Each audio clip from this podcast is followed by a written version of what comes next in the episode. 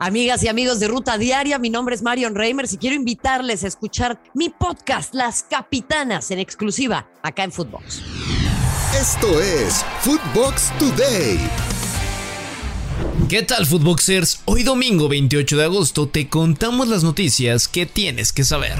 Chivas es una realidad. El equipo de cadena hundió todavía más a Pumas. Con goles de Orozco, Vega y Saldívar derrotaron 3 a 1 en casa a los de CEU.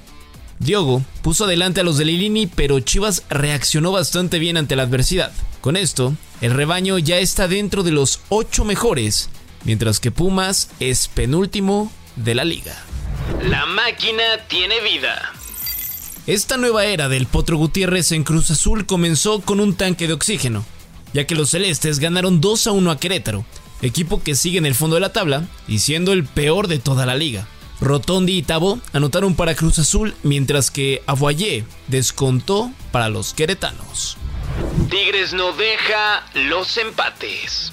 Aburrido 0 por 0 entre los regiomontanos y Necaxa que no benefició a ninguno de ambos equipos en esta jornada 11. Los de Miguel Herrera se quedan en la cuarta posición de la tabla con 21 unidades y es su tercer empate al hilo, mientras que los Rayos bajan al lugar decimoprimero con 14 puntos.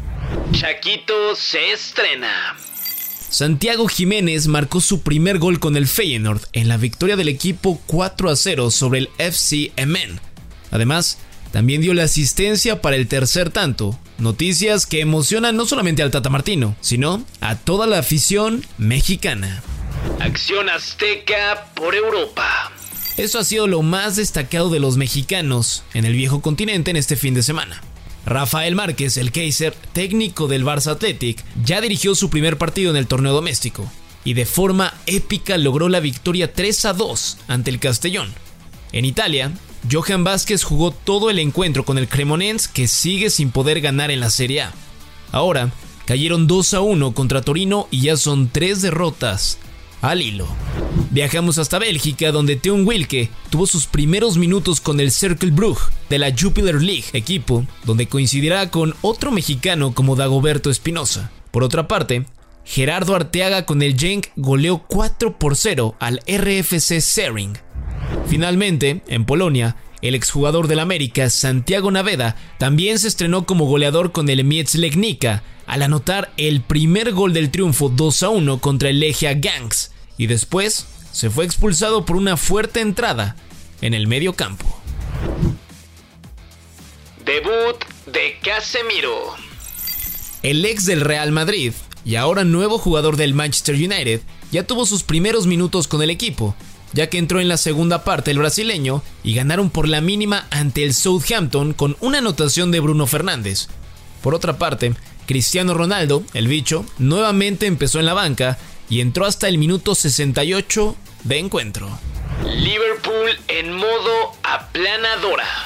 Los Reds no tuvieron piedad y trituraron 9 a 0 al Bournemouth en la Premier League, marcador que le significó a Liverpool subir al octavo puesto con 5 unidades e igualaron su goleada más amplia en su historia en la Premier League. Las anotaciones fueron obra de Elliot, Trent Alexander-Arnold, Roberto Firmino, el defensa central Virgil van Dijk, Carvalho, doblete de Luis Díaz y un autogol de Menfam.